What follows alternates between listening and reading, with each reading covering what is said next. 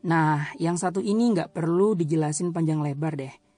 Intinya, kalau kita sedang menegur orang dan dia nggak banyak alasan, ini artinya dia memang tahu betul caranya mengambil sikap. Dia juga bisa mengganti alasan dengan pembuktian agar layak mendapat kesempatan kedua.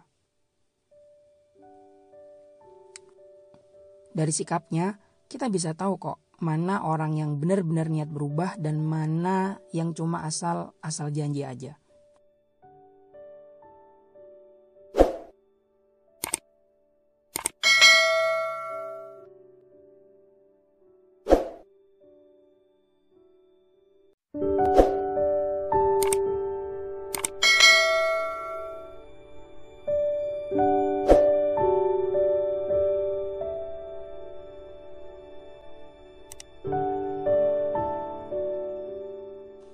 Setiap manusia di dunia ini pasti punya kesalahan.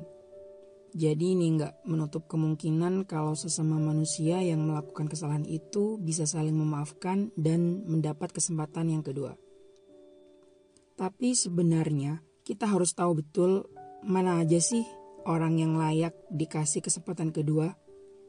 Soalnya ada juga loh orang yang dikasih kesempatan kedua tapi malah ngelunjak dan terus melakukan kesalahan yang udah-udah.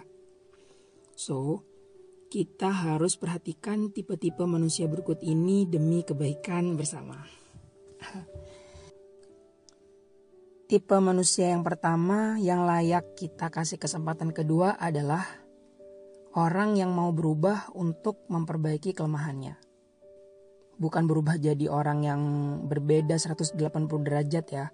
Berubah di sini artinya dia mau jadi orang yang lebih baik lagi dari yang sebelumnya dia mau berusaha untuk memperbaiki diri dan tidak mengulangi kesalahannya.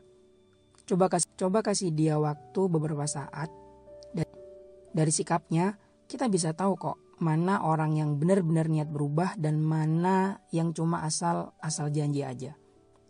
Yang kedua, orang yang tidak terlalu mudah mengucapkan kata maaf. Kita harus tahu bahwa kata maaf itu sangat berharga setiap kali kita dimaafkan pun, maka itu artinya orang lain memberikan respect dan mau memahami posisi kita di saat terjerumus ke dalam suatu lubang kesalahan. So, ada baiknya orang yang akan diberikan kesempatan kedua itu tahu kapan waktunya harus meminta maaf dan benar-benar tidak mengulangi kesalahan yang sama.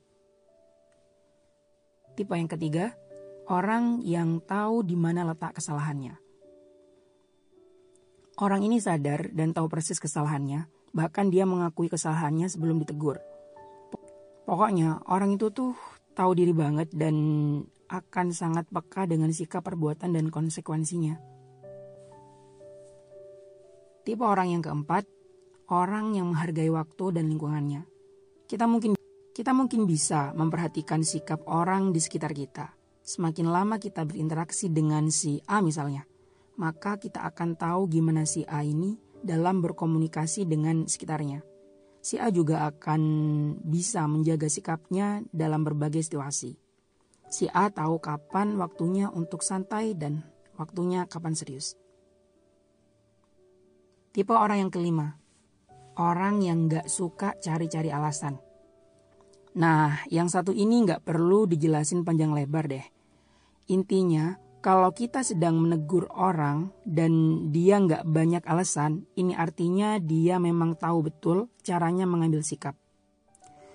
Dia juga bisa mengganti alasan dengan pembuktian agar layak mendapat kesempatan kedua. Uh, Oke, okay. kurang lebih begitu sih tips singkat yang bisa saya berikan di podcast ini. Semoga aja semoga bermanfaat. Terima kasih sudah menonton video dan mendengarkan podcast ini. Semoga bermanfaat.